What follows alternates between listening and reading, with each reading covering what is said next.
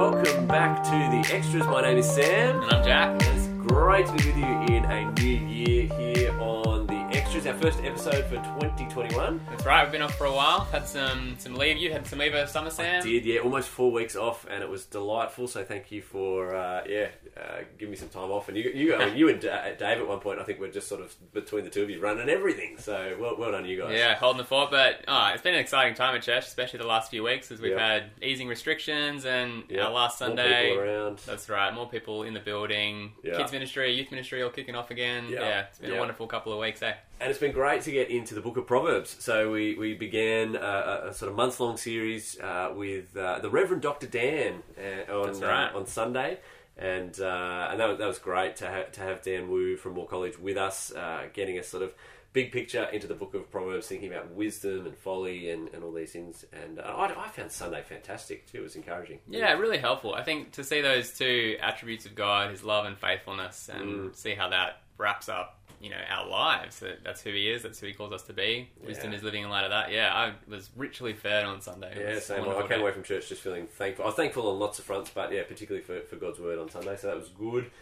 And uh, now Dan is, is obviously midweek lecturing at Moore College, uh, you know, teaching our, our old MTSs Hebrew at, at this point, That's I'm right, sure. Um, but uh, so so in, in his stead, Jack and I are going to have a, a shot at answering uh, some of the extra questions that we didn't get to in the services on Sunday, and uh, yeah, we'll do our best. And uh, you know, any, anything we can't work out, I'm sure you, if you can try and you know grab Dan after a service, or, or, or really for next week, get your texts in early so that we uh, answer your questions with with Dan on the day. That's right. Yeah, sooner you get them in during the sermon, the more time he'll have to think them through. So yeah, good that's thing to do. That's it. So we were thinking, Sam and I will basically just kind of, you know, go back and forth. We'll ask each other a question and we'll, we'll puzzle them out together. Yeah. So yeah, we'll get into it. Yeah. Let's do it. All right. Well, can I ask you the first uh, one then? Yeah, go for it. Uh, so it's all around the idea of, of wisdom uh, here, which seems to be personified as a, a woman. Uh, we were looking at chapter three, uh, where that's very much the case, uh, but right through uh, the sort of other chunks of Proverbs as well, that seems to be the idea that pro- that wisdom is a she. Mm, yeah. What, what, what's the go with that, Jack? Yeah, great observation, and it's really interesting. Yeah, I find it quite an evocative picture. You have this this figure of um, Lady Wisdom. You sometimes refer to her as. Yeah, I mean, it is a good question to, to tackle. Um, Yes. In part, and, and Dan helped us a little bit with this on Sunday night. In part, it is a, a grammatical feature of the Hebrew language. Yes, gendered So- languages. Gendered languages, yeah, and I talked to a couple people on Sunday night, and this this is a you know for some it's a totally new idea. I mean, if you've studied languages like French or German in school, that's maybe right. you might Yeah. be more familiar with it. Latin is like that. Greek's like that. Yeah, exactly. Yeah. And Hebrew as well. So some languages, every noun in the language has a, a gender. So That's in right. Hebrew, everything is either masculine or feminine. Mm. And that doesn't mean that everything is, you know, male or female. It's just that the way the language works, everything is assigned a gender, if you like. You in, know, in German, dogs are, um, are ma- masculine and cats are feminine. But uh, you obviously have male and female dogs and Yeah. male and female cats. But the word is grammatically masculine or feminine. Exactly. So in Yeah. Hebrew, the word for wisdom is a feminine noun. Yeah. So as you're just talking about wisdom in the abstract, you kind of you have to talk about it as a, a feminine thing because Hebrew verbs have genders as well. So as you're saying wisdom is something or does something, you're saying it in kind of Yeah. she is, she does. That's how Yeah. it sounds in Hebrew. We have little vestiges of it left in English. Like when you talk about a ship, you sometimes Yeah. talk about um, a great lady Yeah, that's right. uh, or, or Lady Britannia. You know, it Mm. used to be a thing back. It's kind of died. Now we call our ships like Boaty McBoatface, But, which is not so feminine. Yeah, but- it's not quite so graceful, perhaps. right. Yeah. Um, Yeah, yeah. So yeah, it, partly it's this grammatical feature. I, I think there's more to say on it though as well, Mm. because as you read, particularly Proverbs one to nine, which sort of sets up the book with these bigger poems about wisdom, Mm. you see, um, well, really two ladies, if you like, throughout uh, this this section. You, you see Lady Wisdom, like the questions asked, but you also see kind of her opposite, which is Lady Folly. And if you look at uh, Proverbs chapter nine, you see the two of them there together. So Proverbs 9 starts talking about um, wisdom who has built her house. She's set up its seven pillars. She's prepared her meat and mixed her wine. You see, Lady Wisdom kind of sets the banquet and calls anyone who will come, you know, come and, and learn from me and, and eat my food, you know, learn my ways. Whereas chapter 9, verse 13, folly is an unruly woman. She is mm. simple and knows nothing. She sits at the door of her house, calling out to whoever will pass by, you know, come, you foolish people, come and learn from me. You know, you, so you see these two figures, Yes. and they're both portrayed as, as women. um, kind of calling to us. Like, you know, you have these two options who are both calling you to come. You can either go with wisdom, which is the way God wants you to go, or you can be led astray by Lady mm. Folly. You have those two things set Yeah. up. So a little bit like, uh, like and, and the picture here is a, is a- of a father sp- sort of instructing a son, Mm. and you can imagine like in a different context, a, a dad speaking to a, a young man, his son, and saying, "Okay, as you're choosing a wife, what what kind of woman would you choose? Uh, you know, uh, a wise and godly one, or a sort of uh, one who's sort of focused on folly, choo- choose the, the good one. And, and it's, it's, except it's not choosing a wife here; it's choosing a, a worldview, a, way Yeah. of um, yeah, choose wisdom over and above folly, and they're personified almost like a, as a as a, a bride or a woman that that, that the young man could take. Yeah, that's right. Yeah. So it's worth saying. Like that doesn't mean that Proverbs is only a book for men or anything like that. Like No, this is God's no. word to all of God's people. But it does mean if you are a woman reading the book of Proverbs, at some points you almost need to you need to kind of mentally translate it because Yes. just historically the way the book has been put together, it, it is phrased as a father's wisdom for his son. Yes. And it still applies to, to, to all the daughters out there. But right. sometimes you just need to kind of flip the categories. Yeah, that's right, and, and, and see what's there in the rich imagery that, Mm. that this kind of extended metaphor or extended personification kind of sets up for us. Yeah. Yeah. Okay. Really helpful question. Yeah. Yeah, really good. Let's keep going. So Yeah. I've got one for you now, Sam. Okay. Uh, looking at verses like Proverbs 3, verses 7 to 10, Hmm. the question is why does God use such concrete physical terms? And I'll, I'll unpack that a little bit. So Yeah. Proverbs 3 to 7 to 10, let's read it. Uh, this is a chunk from the passage Dan was preaching on on Sunday. Yeah. Do not be wise in your own eyes. Fear the Lord and shun evil. This will bring health to your body and nourishment to your bones. Honor the Lord with your wealth, with the first fruits of all your crops. Then your barns will be filled to overflowing, and your vats will brim over with new wine. So I guess the question is, here you have these quite physical, tangible pictures of Health. of health blessing, wealth, Yeah. overflowing vats. You know, why does God Yeah. give us these words that are so concrete and physical? Sounds kind of. I guess the question here is, it sounds, you know, that sort of prosperity Yeah. Uh, theology sort of vibe. You know, if you fear the Lord, then you'll be healthy and have lots of wine. Like, Yeah. yeah, what's Yeah. going on there? And it's interesting, isn't it, that that is often our first reaction. We go, oh, it's the prosperity gospel. The problem with that reaction is this is Holy Scripture.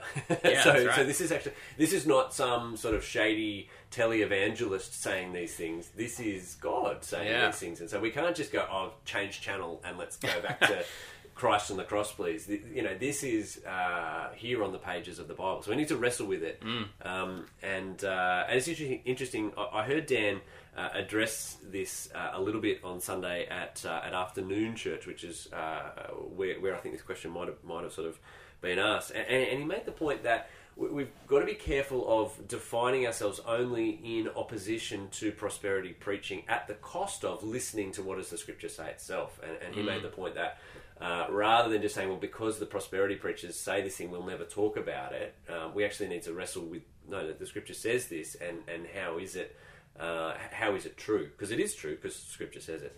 Um, Yeah.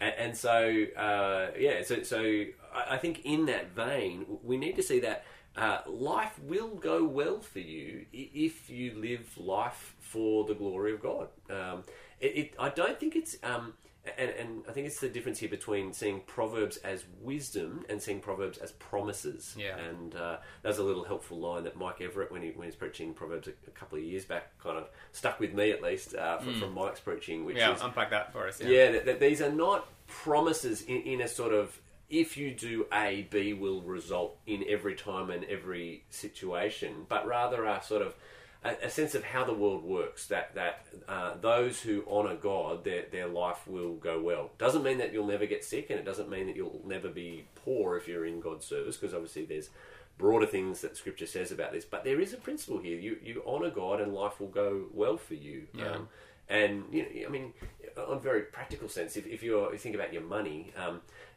God willing, the person who fears God and honours Him will not be out wasting their money by drinking too much or blowing it on gambling or blowing it on, uh, you know, all all the kind of pleasures that this world offers that make you actually more often than not the, the um, that they'll be generous with their money, uh, but then they'll be shrewd and careful and wise and do all the things that Proverbs says. And if you are shrewd with your money and you don't waste it, well, then more often than not, it accumulates. Yeah. And and uh, this is sort of, how, and that's part of honouring the Lord, and that's part of how God blesses us and yeah. So we, we need to sort of not just dismiss a verse like this and say that's prosperity theology, Mm. uh, but rather think through what what is it actually saying here. Yeah, I think another part of it is seeing that Proverbs is not the whole story on this as well. Um, even in the Old Testament, so Mm. Yeah. Proverbs is part of the the wisdom um, corpus, you know, set of texts in the Old Testament, along with books like Ecclesiastes and Job.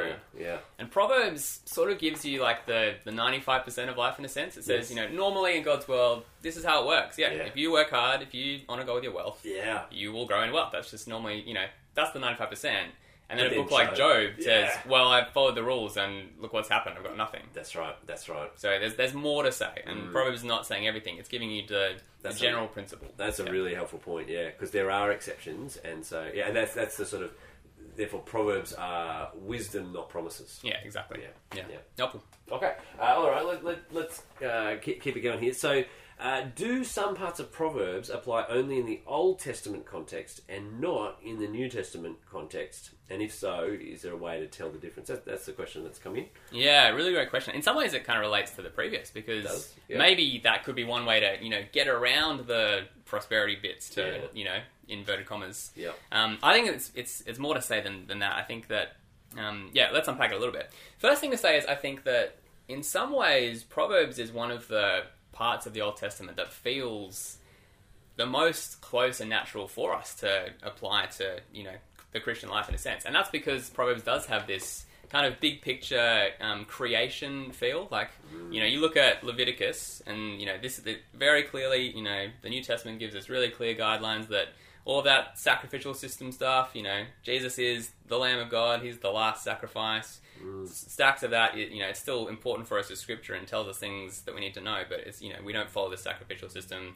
We're not Israelites living under the same covenant. Yes. I think Proverbs is a bit different to that because Proverbs is less about kind of you know life as part of the, the Israelite covenant, and it does have this kind of almost international yeah creation flavor to it. This is how the world works, and that's Yes. there's stuff that you're in Proverbs, and it just you just read it and think yeah like that, that is that's totally how the world works. Yeah, Like, that's right. that's what they said three thousand years ago, and it's still how it works today. Yeah, yeah. There's still more to say than that, though, because it'd be wrong to push that you know too far to the extreme and say, well, Proverbs is just all about you know life in the world and it's equally applicable to everyone. Mm-hmm. Like this is still Old Testament scripture directed for the people of Israel, and I think you see that even in the setup to the book. Like you look at the start of Proverbs chapter one and verse seven: the fear of the Lord is the beginning of knowledge. The fear of Yahweh, the fear of God. Yeah. That's where wisdom begins, and it's not like you know Proverbs describes wisdom completely independent of life under God. This mm. is for God's people, and so we still need to think hard about how it works for us as an Old Testament book. It's not. It's kind of more applicable to us in a sense, but it's it's mm. still not straight, easily. Look, it's, yeah, it's part of the Old Testament, but we we got to say more as well. Yep, yep. No, but that's, that's helpful. Yep. I mean, part of the answer is like we got to, um, like any part of the Old Testament, we need to realize that what Jesus says is it's all about Him, right? You know, Mm, 1 Corinthians 1 uh, is wisdom of the world, uh, wisdom of this age versus wisdom of, of God. Yeah, that's right. Um, I often think of um, 1 Corinthians 1 verse 30. Uh, he's talking about, Paul's saying, you know, the Corinthian church looks pretty foolish in the eyes of the world. God's brought together all these, you know, weak and lowly people. Yeah. And Paul says, it's because of him, um, which is God, it's because of God that you are in Christ Jesus, who has become for us wisdom from God, our holiness, our righteousness, our redemption. Jesus is wisdom incarnate. That's the way that Paul puts him forward for us in the New Testament. Yeah. And when you look at things like um, the wisdom that Proverbs teaches, you have to read it in light of the fact that if you want to understand what God's wisdom is, in the ultimate sense, it's Jesus. And we read Proverbs through the lens of Christ because he is the, the culmination of all God's wisdom. Yeah. Yeah. Yeah. What does that mean in practice for it? Like, I think that's worth thinking through as we come to the Proverbs, as we, you know, they're Old Testament texts, we do read them through Christ. What does that mean as we actually come to different parts of the Proverbs? Yeah, yeah. I mean, I think um, sometimes I think that that that that concept that's there in 1 1 Corinthians one is that the world will think God's wisdom to be folly, uh, and sometimes you will look like the odd one out uh, when you live via God's wisdom, and yet God's folly, if you like, as, as 1 Corinthians uses that language, is wiser than, than man's strength. Uh, and, and so sometimes I think by honouring what Scripture says, it's it's at one level it's so it's so obvious that that's the right way to live, and yet it's so unusual because so few people do it. More people live with Lady Folly and Yeah. uh, less with Lady Wisdom. As uh, sometimes you feel you get the sense that less people are living with Christ as Lord uh, and more. Yeah, does that make sense? Yeah, yeah, it does. Uh, so, so I think part, a, start, a starting point would be be willing to be a bit weird uh, to, to live under God's wisdom. Um, yeah, Yeah, helpful.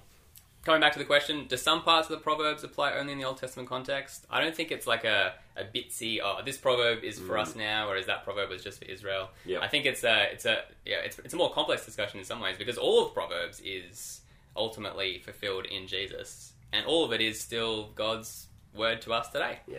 And in practice, it's gonna, you know, as you read individual, individual proverb, there'll be different things to think through for us in Christ. And really, that's what this coming Sunday is about. As we come back mm. and hear Dan Wu again, he's going to be taking us deep into one single verse in Proverbs and all these sorts of things. I think we'll see him unpack in the week ahead.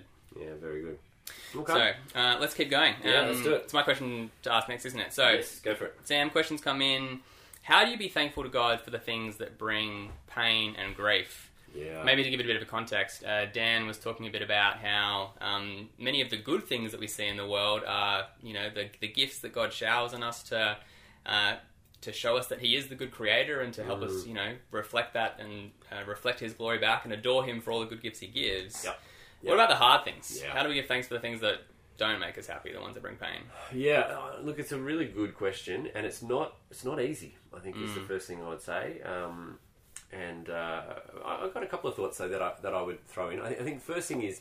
I think there is always something to be thankful for, even in the midst of r- really awful things. I mean, obviously, uh, there is the, the death of Jesus for you, that, that, that God loved you so much that He gave His one and only Son, that whoever believes in Him won't perish but have eternal life. Uh, and I think that that is really key. Knowing knowing what is to come uh, ca- can give you joy even when circumstances around you are, are, are horrible. I mean, Hebrews uh, 12 speaks of Jesus enduring the cross and scorning its shame. Why? Because of the joy set before him. He knew what was what was to come in the future, and so he could have joy even in the midst of the cross. Yeah. Um, so I think that, that that is first thing to say. There's always the gospel to give thanks for, even if everything else around you falls away. Uh, secondly, I think th- there's the idea of um, the things of uh, the common grace kind of ideas in, in the world, even in the midst of horrific bad things. Uh, God still sends His Son to, to give light in the daytime, and still sends rain that you that, they, that the world can be sort of nourished and produce food, and even in the midst of tragedy and difficulty, um, there is still beauty and things to be thankful of, Yeah. thankful for. I was at a funeral yesterday. Uh, funerals are good places to go, as, as uh, uh, both Proverbs and Ecclesiastes say. Um, that uh, and it was there was lots of grief and tears, uh, but it was there was a there was a I, I left there thinking, man, I'm so sad about this death, uh, and yet as well as Jesus, uh, I was thankful that there were friends there to comfort each other. I was thankful that uh, we we had good memories to look back on. I was thankful for. Uh, the, the, the weather is we had to stand outside the chapel because there wasn't enough room inside. I was thankful for for the warmth of the sun, and even in the midst of a really hard thing, I, there was there were still things to be thankful for. Yeah. So I'd say that's the second thing. And then the third thing is, I think even the hard things themselves are sometimes opportunities for uh, the practice of godliness and holiness. Um, so, and you, you've got to be careful here because I don't think we want to call bad things good. Yeah. Uh, so I don't think we want to call uh, like, like um, a horrible sickness or a, or a tragic set of circumstances. We don't call that good. We still call it evil, as God does. Yeah. Uh, and yet, I think it provides for us often an opportunity for the trust of God and for the practice of uh, of faith, the practice of, of uh, patience, of, of, of endurance. Uh, some of these things that are good uh, for us, uh, that often difficult circumstances provide an opportunity for you to develop your godliness. Or yeah, Yeah, I think part of why we can give thanks in the midst of those things is by looking forward to what God is mm. doing in us. You know, it's mm. Romans eight twenty eight. that's right. God works all things for the good of those who love Him, Yeah, and that good is being conformed to the image of His Son. yeah, that's right. And yeah, it doesn't mean you don't cry out and lament and mm-hmm. grieve the, the hardship, but I think one of the reasons we're able to give thanks is because we can see that God has a greater good in mind. That Yeah. He wants me to be more like Jesus, and Yeah. I am such a, a stubborn sinner that sometimes the only way I'm going to become more Yeah. like my Lord, who I love, is through the the harsh rod of discipline that, that. God gives. Yeah.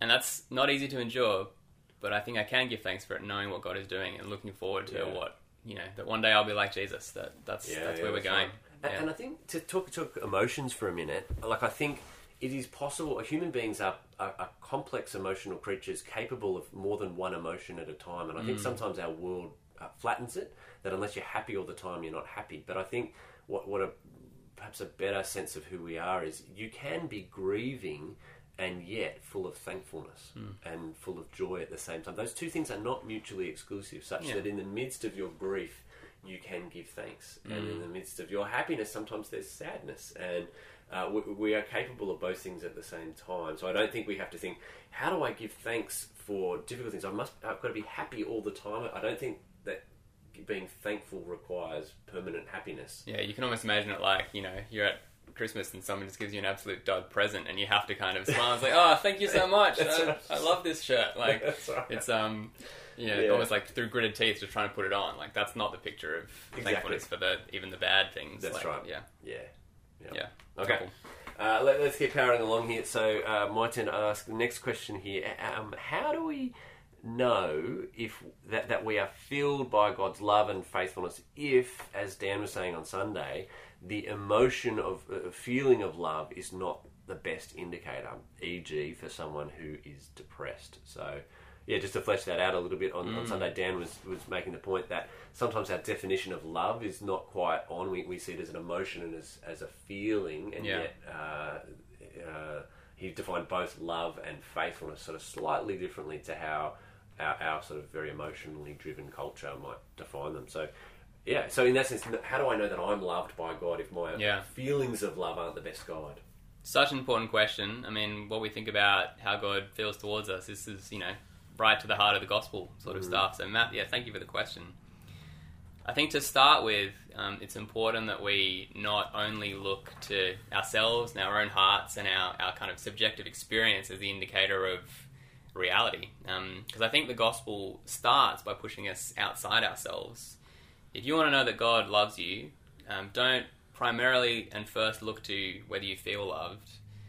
Ultimately, you look to the cross of Jesus Christ, and you know Romans five eight says God demonstrates His love for us in this. The way that God shows His love to to you is that He sent His He did not even withhold His own Son, but graciously gave Him up for us all.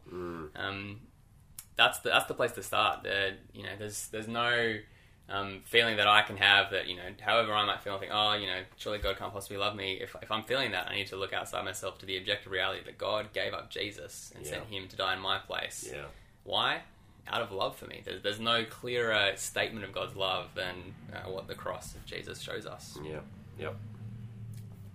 I mean, yeah, but there's more to say, right? Like, how do we then think about our, our feelings? You know, if we aren't feeling loved, what what do we do with that? Yeah, um, and I mean it's, it's a broader question. We're gonna there's another question later on that we're gonna um, think a bit more about emotion in, but um, uh, yeah, I, th- I think there is a sense in, in which we uh, we do need to train our emotions a little bit to be uh, to, to delight and to be harnessed by the things that God says uh, do and will bring us. Uh, uh, the greatest delight, which I think Yeah. the things of the gospel, like we were talking about before, the things that God has given us in the world. Um, as Dan was saying on Sunday, those experiences uh, that we reflect back to God, that He's graciously given to me, that, that thing that I'm thankful for from last week. Um, yeah, I, I think that's a, a habit that's worth cultivating. Yeah. Um, so we, I mean, we do that with our children at, at bedtime. Um, it's been a, a habit that we've sort of built in. Yeah, that as part of their nighttime prayers, we get our children to pick one thing that they are thankful to God for. Uh, and it's really quite a powerful thing because kids don't always have the best day. Sometimes they have hard days and sad days, and yet we're trying to train them to see God's goodness even in the midst of the day. And, and sometimes they have to wrestle for it and find it and think about it. But we kind of won't let them go to bed until they've chosen one thing that they they can. And then we we ask them to say the prayers and to say thanks God for this thing. Um, And sometimes the kids have learned, oh, you know, sometimes they're, they're thankful that God loves them, and that's, Yeah. that's the thing. But other times it's thanks that I go swimming in the pool today, thanks that I could have my friend over, thanks that I could do these things, and, Mm. and it's teaching them that God is the channel of those blessings, and cultivating that that habit uh, so that they see God as the good giver. And Yeah. training is part of what has to happen there. Yeah, really helpful. Mm. Maybe last thing on this, it's important also to know that like we're all wired different, and the way we experience emotions Mm. may be different. So, if, if part of why you feel this, um, you know, maybe I don't really know the love of God is because you look at other people and they just seem like they're just you know oozing Yeah. love, and they're just you know in this gooey Bubbly, like happy, yeah, just so you know Yeah. God's love overflowing in me and over me. Like Yeah. if you look at that, I think that's just not me. Yeah, Part of the answer to that is yeah, it is just not you. Um, we're not all wired the same on this front. yeah. And that's why I think tethering yourself to the objective reality is important. Like, know that you are loved. Yeah. And the, the more deeply, the more profoundly you reflect on that and absorb that, like, that will, uh, that, that will, um, in time and with prayer and with growth, you know, you will experience that, but in the way that you've been designed by God to do. And that's going to be different for different Yeah. people. Yeah. Yeah, no, very good. Yep. We'll keep going. I think we're up to Yeah. me, aren't we? So, Yeah, uh, next question. Uh, this person says, "I'm not currently serving. Do I need to? Uh, sorry, let me just read this again. Um, do I need to receive and be fully filled before I can start serving, or are you talking about a specific point? Um, so again, some Mm. Yeah, context. yeah. So one of the things Dan was talking about is how the move from God's love and faithfulness to our love and faithfulness kind of goes in that direction. And Yeah. if we, you know, are, are out there just thinking that we need to do and do good and, and Yeah. serve God and be in teams, you know, before we can experience God's love and faithfulness, that's that's wrong. Yeah, yeah. Yeah. What do you want to say, Sam? This person's not currently serving. Do they need to be Mm. received and filled before they can start? Uh, I guess it depends on what do they mean by do I need to receive and be filled. I mean, uh, yes, of course you need to receive and be filled. Uh, that that is the Christian life, isn't it? God loves you before you love Him. You know, one John five. This is love, not that we loved God, but that He loved us and sent His Son as an atoning sacrifice. But then the next verse is therefore we should also love each other Yeah. in the same way. So, but it does. There is an order of operations here. So really, I guess the question I don't know who the question asker is, but uh, but the question is, are, are you a Christian? Do, do do you know the love of God? Uh, and if the answer to that is yes, I do, and I know that God loves me, and I understand the gospel, then I think the answer is well, then go and do likewise through love and service of others. Um, and I mean that that is everywhere. At, at youth on Friday night, we're doing John 13 to 17 with the kids at Salt. And, uh, you know, John 13, uh, Jesus shows his disciples the full extent of his love and he washes their feet. And then he says to them, As I've loved you, so now you should love others. But th- So there is an order. Jesus Yeah. loves you first, and then you go and do uh, love other others. Uh, so if you are a Christian, uh, you should be serving and loving others. Yeah, Um, so if you are a Christian, it's not as if there's, you know, this second stage, there's, you know, there's kind of a second tier of super Christians who are the yeah, ones I've really got it now, and I'm Yeah. ready to serve. yeah, If, if you if you have given you know if you have trusted in Jesus and you, Yeah. you believe in Him, then Yeah. you are fully filled. Like Yeah. you have the Spirit of God. Like Yeah. you are one of His children. Yep. And so start serving because He has prepared good works for you to do. Mm, So the, I think the question we need to tackle a little bit then is well, what is serving? mm, because there's there's a couple of things to say there as well. And I mean, one of the distinctions that I think can be helpful to talk about is sort of informal service versus formal service. And those categories um, are not perfect, but I think there's something helpful there. That sometimes we think of um, serving is being on a, a team at church, yes, and that is serving, and it's not the totality of serving, and it's an important part of serving. Yeah. And we want to kind of say all of those things at once, which can be tricky. So maybe we should tackle them, you know, in in Yeah. order, I guess. yeah, Um, should we start with serving on a team, that kind of thing? yeah. Well, I mean, I, I might take a step back before Even I go better. that. Um, Yeah. the way I think of my life is that I am a servant. Uh, God Mm. has served me, and now in every area of my life, I want to serve. And so I, I want to think through where has God placed me? Well, He's placed me in a family. He's placed me in a set of friends. He's placed me in a workplace. He's placed me in a local church community. Uh, he's placed me in a parents' association of Mm. you know a local soccer club. Uh, all these different places. Other, Yeah. You know, a gym. Uh, all, all these things where God has placed me.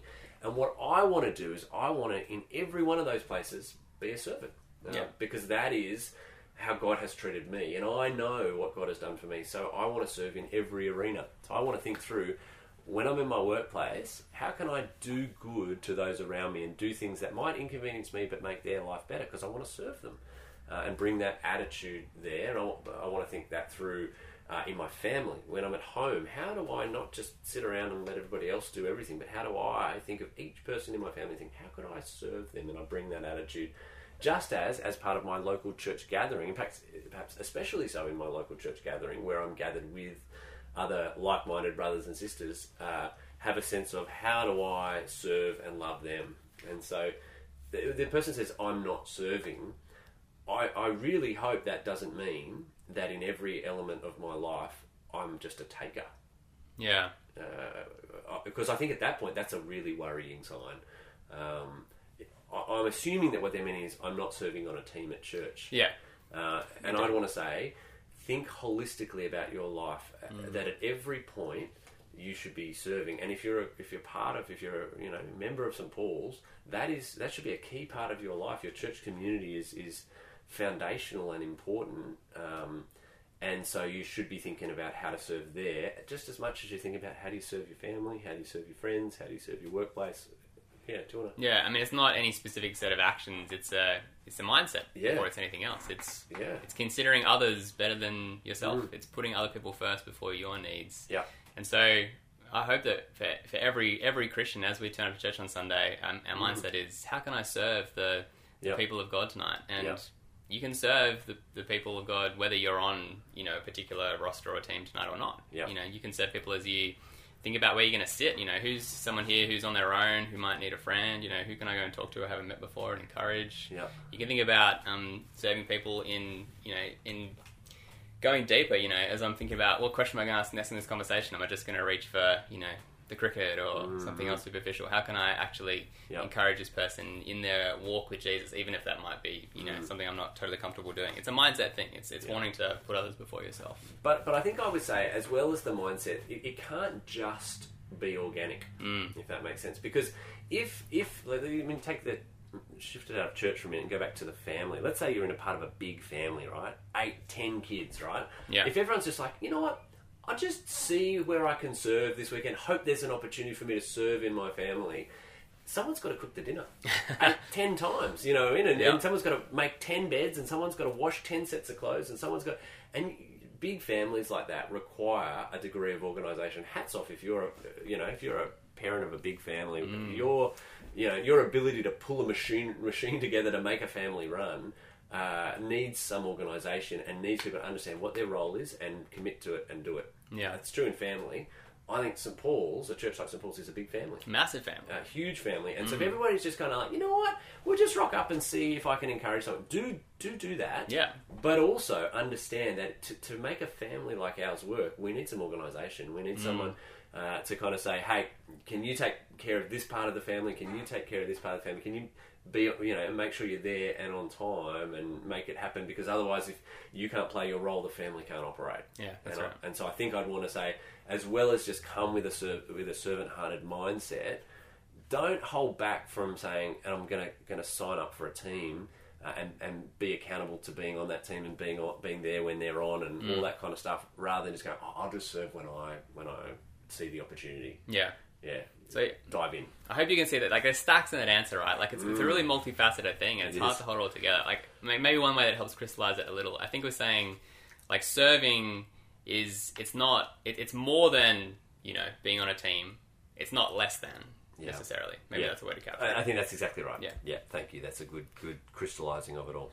All right, we've got two to go. We probably should pick up the pace here, so let's Let's um, let's bring it home. Uh, I'm asking you. Yep. Any tips for faithless speech and speaking blunt speech in love? I'm not fully sure what the question's getting at here, Jack, but it seems to be a question about they want tips and Yeah. uh, they're thinking in the context of, of, of faithless speech or blunt speech and perhaps how to how to perhaps have loving, Sure, yeah. loving speech. But hey, look, you take that as a free hit and Indeed. tell us what you want to say about speech. I reckon. Yeah, I mean, any tips for faithless speech? Don't do it. That's, a, that's my, my pro tip to start with. Um, yeah, Nice, like nice. uh, there's there's stacks we could say with this question. I mean, a couple of things that you know Sam and I were talking about before is just if you flip flip open to any page in Proverbs, particularly chapters Yeah. ten to the end, Yeah. you will find uh, something here about what wisdom with our, our, our mouths and our tongues Yeah. looks like. Because it's one of the big concerns of Proverbs is how we speak. Yeah.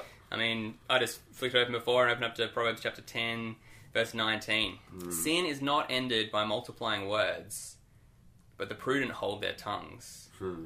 And this is one of those proverbs. I think Dan was saying this on Sunday that it it's not kind of the end of the story. Like the proverb like evokes you to think further and you know start, sort of meditate on it and chew on it, and you you think and you're like, yeah, actually, if you're in you know some difficult conflict sin situation. Sometimes just you know saying, talking more and making excuses and you know continuing the argument, getting Does- you know doesn't help. doesn't help. Like Yeah. sometimes wisdom is being quiet and Yeah. holding your tongue. Yeah, you know, that's right. so look, there's there's one tip. I mean, the the second part of this question I think is really important. Um, blunt speech in love, like that's that's a really crucial phrase I think, and it's worth thinking through a bit more. Like we rattle off that phrase, you know, speak the truth in love a lot. That comes out of Ephesians chapter four. Um, really worth meditating on a phrase like that. Um, blunt speech in love. I think there's two ways you could take that idea. The first is to speak bluntly and but but to be claiming to speak in love. You know, this is you know you're at you know someone at growth group just gives you a really harsh rebuke and says, look, you know that thing that you said, like that thing that you're struggling with, just stop it, just don't. Like that's you know you can speak in a blunt way that's you know careless and um, just quite mean and but say, oh, but you know, I'm, I'm giving you a, a, a word of tough love. You know, I'm, I'm telling you the truth here. You know, I'm, I'm trying to love you. You know, just take it. You know, like, like you can be harsh in a way that's just cruel and claim to be loving, and that's not that helpful. Conversely, though, sometimes speaking the truth in love means being blunt. Yeah. I think there are times when we need to, you know, stop beating around the bush and, and speak with people and, and just tell like it is and say, like, yes, that, that thing that you're doing is wrong. And as your brother in Christ, I want to urge you to, to put that to death and, you know, let's pray about it. You know, like bluntness can be a good thing and it can be a bad thing. I guess that's what I'm saying. Yeah. Yeah. So, yeah, I don't know. I don't know what else to say with that. Yeah, and I think I mean I often use the little line. Sometimes uh, truth without love is like sandpaper, whereas love without truth is like jelly. Mm. Is that Proverbs chapter? Chapter verse- yeah. yeah. No, that's a really helpful image. Uh, Yeah. uh, yeah, and I think we, we know that, don't we? Uh, Mm. So sometimes one is bluntness and one is a lack of bluntness, Yeah. and uh, but love seems to be the key uh, that that needs to underlie it all. But hey, we're going to hit more proverbs in the weeks ahead, and That's right. It's probably yeah, All good. All right. Last question. Let's uh, let's bring it home. it's a long one, so why don't we summarise it up? I'll summarize the question. Yeah. So Yeah. someone's um, written in thinking about uh, emotions and our worship of God. And if I could summarize the question, um, well, the person themselves summarize the question at the end. Really, could you please describe how our affections, our emotions, fit in with our worship of God? Yeah. You know, we can think about being, you know, coldly intellectual. We think about being over emotional. In all that confusion, is it important for us to engage our emotions as we come to God? Yeah, yeah. Um, great question. Uh, we, we've sort of already sort of uh, flirted with the ideas of emotion so far in, in this episode. So um, I think we've said some of what needs to be said. Um, there certainly is. I think the question asker here is, is sort of reflecting on. Uh, I guess sometimes in our sort of uh, tribe of Christianity, we might be open to the charge of sort of. Outright ejecting, uh, sort of ejecting emotions in the in the in under the guise of saying we don't want to be uh, kind of just slaves to our emotions and, and open to the charge of emotionalism. Uh, that we're not, we've lost that objectivity of the love of God for us, and and uh, sometimes the charge can be leveled. Look, you're just sort of chucking them out completely, and there's no place to Just be cool, rational, logical people who you know know truth and get on with it. Yeah, in some ways it probably relates to I mean what you're saying before at the start about prosperity theology. You know, Yeah. you know, it might be said that you know we we look at Pentecostal and charismatic forms of Christianity, and we Yeah. could kind of caricature it as just being this emotional, excessive, ecstatic Yeah. thing, and we say no, we don't want anything to do with that. Jelly. So we run exactly the other way and just go Yeah. sandpaper mode. Yeah, exactly. Yeah, Yeah. yeah, That, that's exactly right. And uh, and I think again that that that won't do. Um, uh, because as as um, Dan was saying on Sunday, was there is a sense in which you know in that sort of that really helpful image that he had of, of the sun shining and the mirror reflecting back, and this sort of joy of, of reflecting God's goodness back to him uh, needs to be part of our life, and that will by by just the nature of how human beings are made up in, include and invoke our emotions. Um,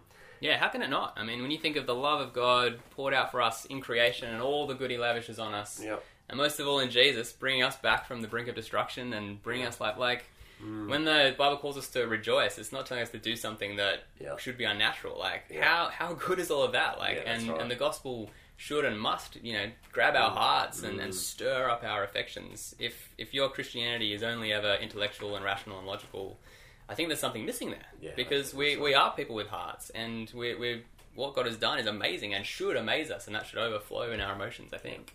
And I, but I think tied to that, as we've sort of said already in the episode, there is a sense in which you do need to train your emotions and harness them onto um, the the best things, uh, which are the things of God. And uh, I think uh, emotions are very powerful things and can can powerfully help you in your Christian life, but can also powerfully distort your Christian life. And so and so you do need to sort of take take charge of your, your emotions and, and point them in the direction that they are designed to be pointed in, which is why I think Paul commands us to rejoice in the Lord. I will say it again, rejoice. Sometimes in the midst of your hardship, your circumstances can kind of overwhelm you and, and uh, sort of ma- cause you to forget all the good that God has done and cause you to lose your joy. And so at that point, Paul is almost kind of commanding you to harness your emotions back to the Lord and His Yeah. goodness and find great joy. You know, see, in the midst of prison, in the midst of suffering, in the midst of hardship, he can he has great joy. Yeah. Maybe landing it for, you know, say what we do at church. Yeah, Um, like, I hope that our churches are a place where emotions are a part of what we do Yeah. in a rightly ordered gospel kind of way. Yeah. Because it could be possible for us to say, all right, if the goal is emotions, well, let's just ramp it up. Look, smoke machines, Yeah. lights, like get Yeah. the, the ambient music, you know, Yeah. the, the music swell. Like you can you can manipulate emotions Yep. in Yep. a fairly easy way.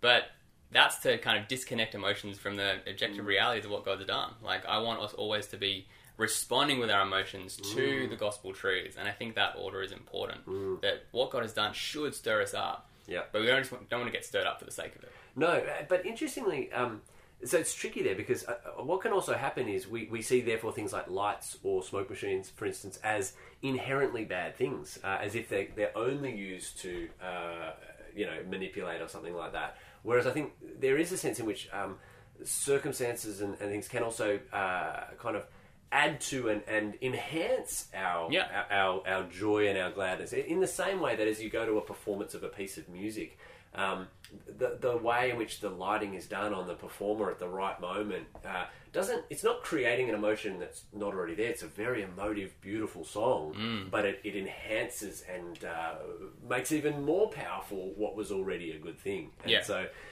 th- there is are you being manipulated when you go to the opera Mm. or is or is the opera really just a beautiful heartwarming story of love that makes you feel something Totally. yeah so So I think at that point, like the the kind of the content matters, right? the Because- content is what is key Exactly, and yeah. Mm. then, but then we can use worldly tools to um, uh, to, to enhance Yeah. but we can also if there's no content use the worldly tool uh, when there's nothing there Exactly. I think that's the distinction that's really Yeah. important to make. Yeah. Yeah. We want to use all these things to, to guide us and to help us appreciate the impact of the gospel. But if there's nothing there to appreciate, then it is Mm. Yeah. just this empty emotionalism. Yeah, yeah, that's right. And it's interesting. Like, I mean, I've got had a bit of responsibility for the tech stuff at church, and when we put lights in at the church, I remember when we opened the building a couple of years ago. The number of people who said to me, "Oh, we've got lights now. Have we gone full caro? Have we?" and I know what they're getting at there, Yeah. but I don't think lights lights are not good or bad or, or manipulative or whatever in and of themselves. The way you use Yeah. them. Uh, and so I think you can use lights. Like I love the way the lighting was done at the Christmas service. It's Fantastic. incredible. Yeah, really helpful. Really, and there's this beautiful moment where in, in um, uh, one of the songs, Mary's Child, where the two Mm. our two singers were singing, and the lights went to blue, and they sung, and it was just oh, it's powerful, really, really awesome. Largely because I mean the, the content's there in that song, and in, but but the way it was done, and then the, the lights really helped it.